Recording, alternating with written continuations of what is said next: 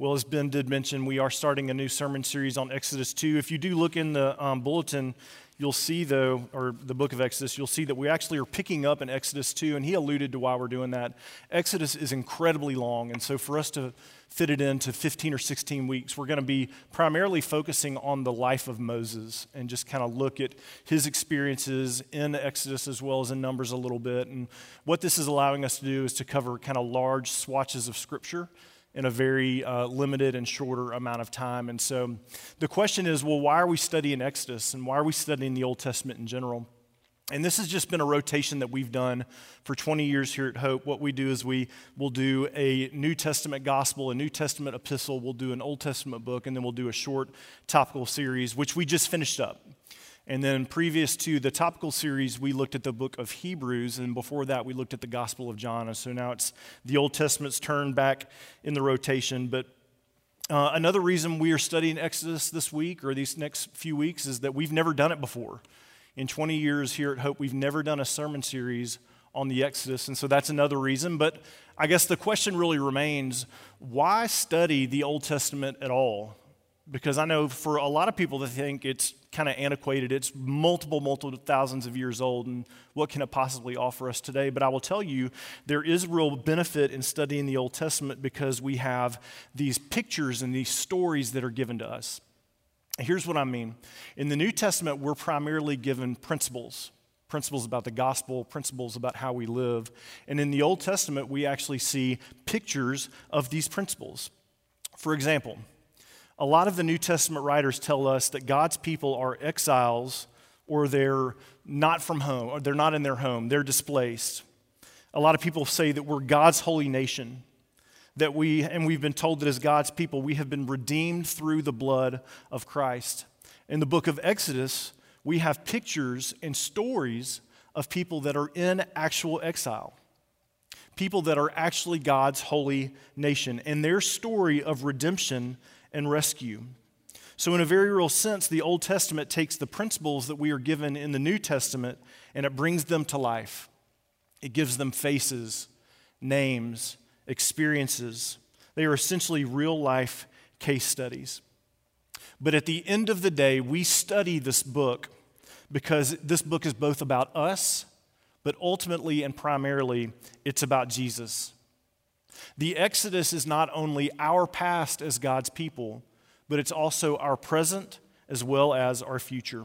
As Anglican priest Alister McGrath points out, the Exodus tells our story. Each of us has a personal journey to make from our own Egypt to our promised land. We have left something behind in order to make this journey. We have had to break free from our former lives in order to b- begin afresh. We were in Egypt. We were delivered from bondage. We are in the wilderness on our way to the promised land. The story of Exodus involves us because it is about us. Chuck DeGroat, in his book, Leaving Egypt, points out Are we not all slaves? The Exodus journey is for each and every person. We all need a liberator, a savior. And so this morning, I want to ask you a question. I want you to think about something as we begin, and I, am assuming it's probably something that we're going to come back to over and over again throughout this series. But my question for you is this What are you enslaved to? Let me ask it again. What are you enslaved to? And as you consider this question, I want us to get some background on the enslaved people that we're going to look at over the next few weeks from Exodus. So the question is how did the Israelites end up in Egypt in the first place? And we're told a story at the end of Genesis, and it's one that you may know. That there was a man named Joseph, and he was the son of Jacob, Abraham's great grandson. And when Joseph was a boy, his brothers were jealous of him, and so they faked his death and they sold him into slavery. And he went to slavery in Egypt. In Egypt, Joseph garnered a lot of respect and favor and eventually was moved from a slave to the second in command in Egypt. He was his, their prime minister. He oversaw Egypt's collection of, and storage of grain in anticipation of this great famine that God told Joseph was coming. When the famine struck, his brothers who believed Joseph to be dead came to Egypt from Canaan to buy grain so that they wouldn't starve. And unknowingly, they spoke to their brother, asking him for grain. They did not recognize him. And eventually, Joseph identifies his identity to his brothers. In Genesis 45, this is what we're told. So Joseph said to his brothers, Come near to me, please. And they came near. And he said, I am your brother Joseph, who you sold into Egypt. And now do not be distressed or angry with yourselves because you sold me here, for God sent me before you to preserve life. And then he went on to say later that what you intended for evil, God used for good. And eventually they settled into Egypt in the area of Goshen, but not as slaves, but as a free people, flourishing, enjoying the benefits of living in the world's greatest superpower with the world's greatest economy. But as Exodus begins, we begin to see the unraveling of Israel's 400 years in Egypt. What started as just a nation of 70 people has grown quite a bit, to say the least. And this is what we're told in verse 8 of chapter 1. Now there arose a new king over Egypt who did not know Joseph. And he said to his people, Behold, the people of Israel are too many and too mighty for us. Come, let us deal shrewdly with them, lest they multiply. And if war breaks out, they join our enemies and fight against us and escape from the land. Therefore, they set taskmasters over them to afflict them with, with heavy burdens. They built for Pharaoh store cities, Pithom and Ramses. But the more they were oppressed, the more they multiplied, and the more they spread abroad. And the Egyptians were in dread of the people of Israel, so they ruthlessly made the people of Israel work as slaves and made their lives bitter with hard service in mortar and brick and in all kinds of work in the field. in all their work, they ruthlessly made them work as slaves. So the Egyptians put the Hebrews to work as slaves in hope of stopping their population growth. But the more they were oppressed, the more they multiplied. So the king came up with a new idea. He went to two Hebrew midwives and he told them to kill, to kill all of the male Hebrew babies, thinking that if they could eliminate the men, the males from um, Israel, eventually they just would be assimilated into the Egyptian culture, eradicate, eradicating them altogether. But the two women feared the Lord and they let the babies live. When Pharaoh went to him and said, Why didn't you do what I asked him to do? This was their response, and I love it. they said, The Hebrew women are not like the Egyptian women. They are vigorous and give birth before the midwife can get to them. And so we're told at that point, God blessed these two women, and they had families of their own. But then finally, Pharaoh came up with his final solution that if any male babies were born to the Jews, they were to be thrown into the Nile. And so, slavery, genocide, this is what's going on, and this is how the stage is set for the arrival of Israel's Redeemer, for the arrival of Moses. And this is the passage that we're looking at this morning. This is where it picks up in chapter 2. We're told that there's a Levi man, Levite man and a Levite woman who marry and conceive a child.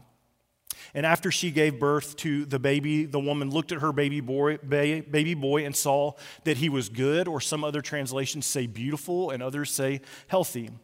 And she kept him in hiding for three months.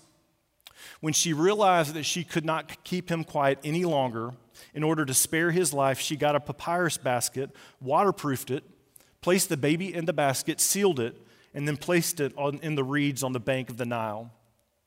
The baby's older sister followed behind at a distance to see exactly what would happen to her baby brother, and the daughter of Pharaoh came down to bathe in the Nile. One of her servants saw the basket and brought it to the king's daughter. And when she opened it, she saw that the baby was crying. And she had compassion on the baby, and she said, This is one of the Hebrews' boys. So at that point, the baby's sister came over to the princess and said, Hey, why don't I go find somebody to nurse this baby for you? And so the princess said, Yes, go find somebody. And so the older sister brought back the baby's mother. And the princess told the woman, Take the baby, nurse him, and I will pay you to do so. And so the baby is back with her mother, with his mother, who is now being paid to raise her own son. A few years later, the woman returned the boy to the princess, and he became her son. And we're told that she named him Moses, which means I drew him out of water. So, fast forward 35 to 40 years, and Moses, as a grown man, obviously goes to visit his people, and he saw their forced labor. One day he saw an Egyptian taskmaster beating one of the Israelites, and it said that looking to and from, he saw that nobody was there, and so he killed the Egyptian and then buried his body in the sand. The very next day, he went back and he saw two Hebrew men struggling, and he said to the aggressor, Why are you fighting your brother? As to which the man replied, Who made you prince and commander over us? What are you going to do? Kill me just like you killed the Egyptian. And so Moses knew that his secret was out.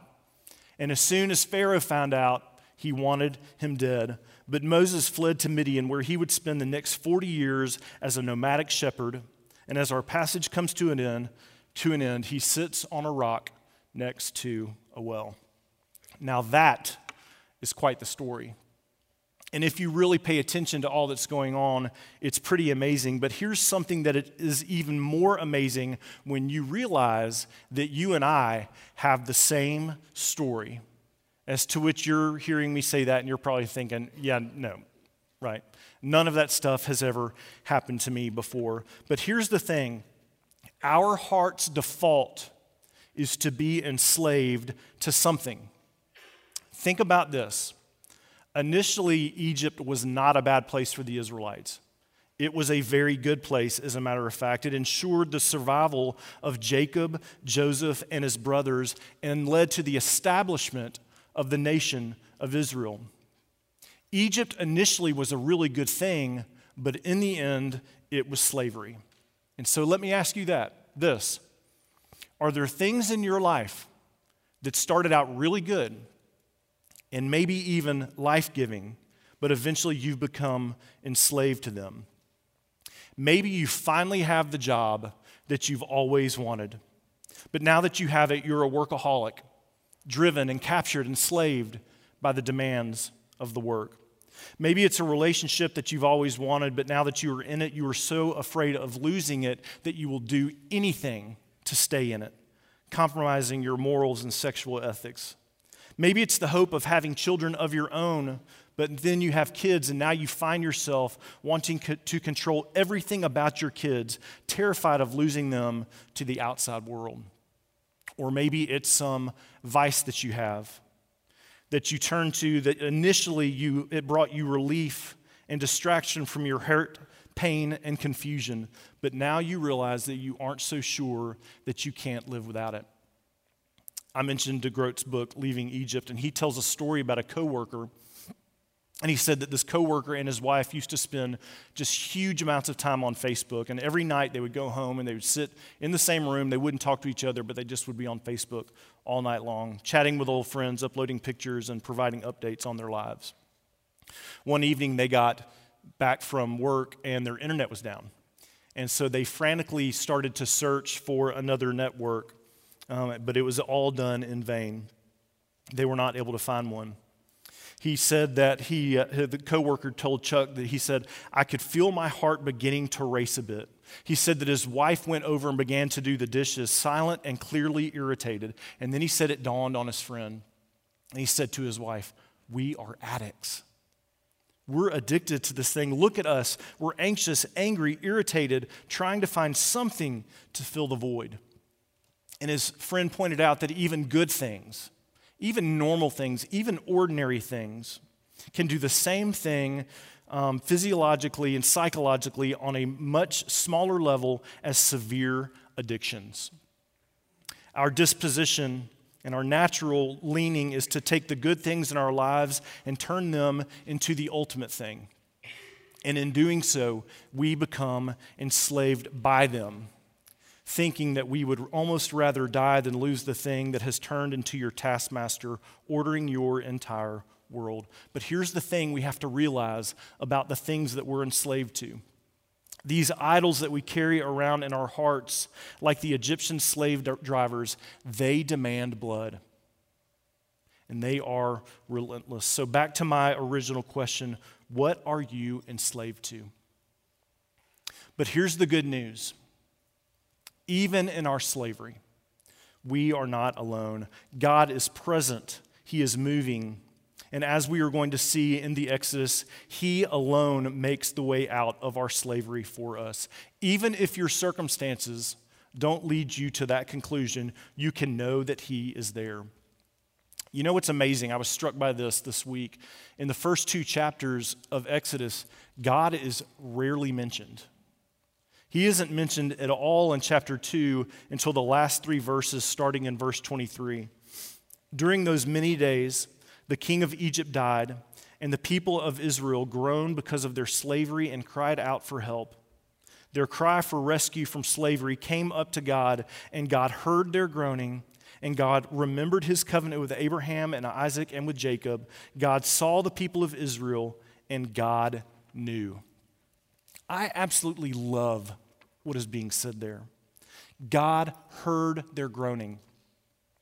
He remembered his covenant. Now, that doesn't mean that he forgot promises that he made in years past, but what it means is that he decided to act on the promises that he had made for his people to become a great nation and to give them land to establish their people.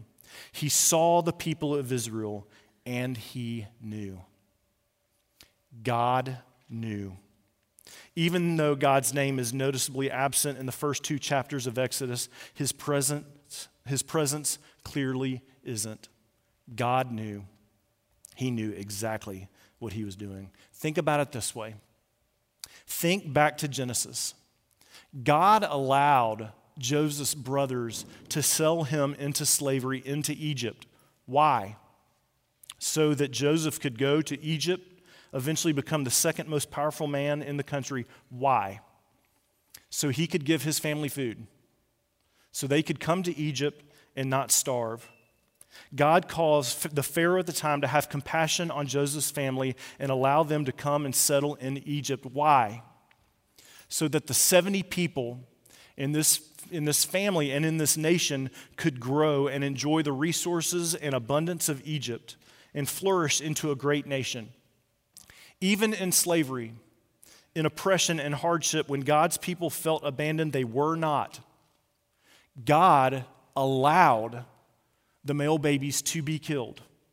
And in doing so, Moses' mother put him in a basket in the Nile, then to be discovered by Pharaoh's daughter, who then allowed Moses' mom to raise him and then eventually go back to the princess. Well, why? Because in order for Moses to deliver his people out of slavery, he had to be one of their own. In the years before Moses would have returned to be the son of princess, he would have heard the stories the stories of Adam and Eve, the flood and the deliverance of Noah and his family in the ark. He would have heard about Abraham and Isaac, about how God asked Abraham to sacrifice his only, his only son, but then stopped him by providing a ram in the thicket. He would have heard about the promises that God made to his people. He would have heard about his nation's history, about Joseph and his brothers. But at the same time, Moses needed to grow up the son of a princess. The first martyr in the New Testament, Stephen, in his famous speech in Acts 7, said this about Moses. And Moses was instructed in all the wisdom of the Egyptians, and he was mighty in his words and deeds. The only place that could have happened for a Hebrew boy was in an Egyptian court. God was equipping Moses through the Egyptians to do battle against the Egyptians. At that time, Egypt had the most advanced education system in the world. He would have studied astronomy, mathematics, language, medicine, and more. Moses had to learn these very things so that he could know who he was dealing with. For Moses to lead his people, he had to have a Hebrew heritage. And to battle the Egyptians, he needed the wisdom and education of the Egyptians that he never would have gotten in forced labor. Even in his 40 years of exile in Midian after killing the Egyptian, God was in control. He was moving and he was humbling Moses. In Numbers 12, we're told that Moses was the most humble man on the face of the earth which is a little ironic given the fact that Moses wrote Numbers, or at least a portion of it. But the humility that is talked about for Moses could not come in the luxury of an Egyptian palace. It would have come from 40 years of being a nomadic shepherd. And why did God want Moses to become a shepherd? Because as the prophet Isaiah tells us, then he remembered the days of old, of Moses and his people. Where is he who brought them up out of the sea with the shepherds of his flock? That would never happen in Egypt. Because as we are told in Genesis 46, when, the Pharaoh, when Pharaoh calls you and says, What is your occupation? you shall say, Your servants have been keepers of livestock from our youth even until now, both we and our fathers, in order that you may dwell in the land of Goshen, for every shepherd is an abomination to the Egyptians. So I know that was a little bit like drinking from a fire hose, but here's my point even when it seems that God is absent. He is not. Jesus himself told us that his Father is always working, and if you pay attention to the details leading up to the Exodus, you will see that he absolutely was. Maybe behind the scenes, but he was working nonetheless.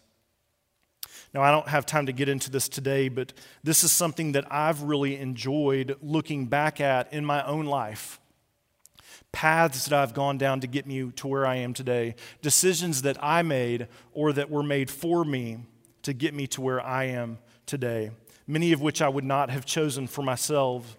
Moves that we have made that were really hard, job changes that were so difficult, periods of loneliness for our family.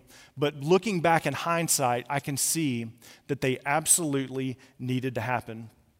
And as I reflect back the things that potentially I needed the most in my life to happen were the most painful. Author Wendell Berry wrote on this very thing. He said, Often I have not known where I was going until I was already there. I have had my share of desires and goals, but my life has come to me, or I have gone to it mainly by way of mistakes and surprises. Often I have received better than I have deserved. Often my uh, fairest hopes have rested on bad mistakes. I am an ignorant pilgrim crossing a dark valley. And yet, for a long time, looking back, I have been unable to shake off the feeling that I have been led. Make of that what you will. And this is why Paul could write a letter to a group of Christians suffering greatly under the oppression of the cruel Roman king Nero. Nero, excuse me. And we know that for those who love God, all things work together for good for those who are called according to his purpose. Notice what he said there all things, not some things, not just the good things, not even just the bad things, but all things. And what that means for us is that things are not spinning out of control, even if you are suffering even in your pain, even in your heartbreak, heartbreak, just like the Hebrews, God hears your groaning. He remembers his covenant. He sees you, and God knows. He knows. He knows your pain. He knows your sorrow. He knows your joy, your laughter. He knows your face. God knows everything about you, everything, even the parts that are the most broken. You know, I mentioned earlier that God gave us the book of Exodus. The reason that we are studying the book of Exodus is because it is our story, but ultimately, the life of Moses and the Exodus is about Jesus Christ. The very purpose for the life of Moses is to point us to Christ, the true and better Moses. Because as we are told at the end of Luke, as Jesus was talking with some of his disciples, and beginning with Moses and all the prophets, he interpreted to them in all the scriptures the, the things concerning himself. Think about it this way Moses was born in a genocide, so was Jesus. King Herod, at the time of the birth of Christ, ordered that all the newborn babies were to be killed. And in Matthew 2, an angel appears to Joseph, Jesus' earthly father, and says, to, In order to escape the persecution, you need to flee. And guess where they had to flee to? They had to flee to Egypt. Moses wandered in the wilderness for 40 years. Jesus was taken into the wilderness for 40 days and was tormented and tempted by Satan. Moses chose to leave the comfort of an Egyptian palace to become a nomadic shepherd. Jesus Christ willingly left the comforts and riches of heaven. And as he told us to become the good shepherd, and like Moses, he had no place to lay his head. In Exodus 2, we, say, we see Moses identifying himself with God's people in their suffering in order to bring them salvation. Jesus Christ has done the same thing with us, entering into our suffering to free us from our slavery to sin. And how did he do that? How did Jesus do that? In much of the same way that Moses did. He suffered. Like Moses, Jesus was broken. Moses was broken by murdering a man when no one around. Jesus was broken by being murdered on the cross for all to see. Hebrews tells us that God accomplished our salvation through the sufferings of Christ. And then the author goes on to make this amazing statement where he said that because we are united to Christ in his suffering, Jesus is not ashamed to call us his brothers and sisters. We are siblings to the great Redeemer. We are brothers and sisters to our Savior, the God of the universe. Moses condescended to, to join his brothers, the Hebrews, which points to the greatest condescension when God Himself, in the person of Jesus Christ, came down to us so that we might go up to Him and become members of His own family. And let me tell you, your brokenness does not disqualify you from that reality. As actor John Wayne so famously said, that life is tough and it's even tougher if you're stupid. But let me tell you, our stupidity and our mistakes do not get us kicked out of the family. Again, Moses was a murderer. And all throughout the book of Exodus, we are still going to see that he has these brilliant flashes of anger. We aren't really told anything about the first 40 years of Moses' life, but I can only imagine the lifestyle, the lifestyle he enjoyed as a wealthy prince in a pagan nation with everything and everyone available to him. But we are told in Exodus 33 that God would talk to Moses face to face as one speaks to a friend. Moses was a friend of God. And how is that? Despite all of his mistakes, what made Moses a friend of God? Well, we are told in Hebrews 11 by faith, Moses, when he was grown up, refused to be called the son of Pharaoh's daughter, choosing rather to be mistreated with the people of God than to, than to enjoy the fleeting pleasures of sin. He considered the reproach of Christ greater wealth than the treasures of Egypt, for he was looking to the great reward. And you and I need to do the same if we consider the reproach or scorn of Christ greater than the wealth and treasures of this world, if we look to Jesus as our ultimate reward, just as Moses did, then we too can be friends of God. And let me tell you, that is freedom. That is the greatest freedom in all of the world. But make no mistake, we will suffer reproach for his sake. Moses did. Even Jesus did. Jesus said himself, In this world you will have suffering.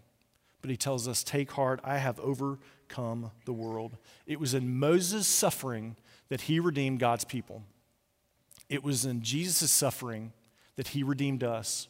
And it's in our suffering that we are going to experience his, our redemption. But know this you are not alone in it. But how can you know that for sure? How can you know that we won't be alone? Because the Israelites were not alone in their time of suffering. God was moving. He was orchestrating his plan for their salvation, even if they couldn't see it happening. So we can know the same will be true for us. But more than that, we have an even greater assurance and we can know that we will never be alone in our suffering because when Jesus Christ was in the Garden of Gethsemane and he prayed to his heavenly Father, Father, please make another way. You can do anything.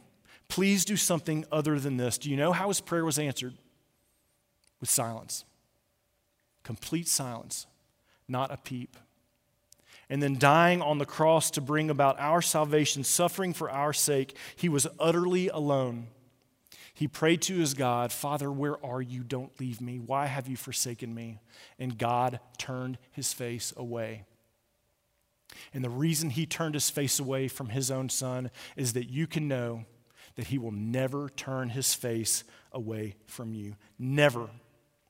But instead, what is true for all of us is the same thing that was true for the Israelites. God hears your groaning, He remembers His promises that He made to you. He sees you, He hears you, and God knows. He knows. Let me pray for us.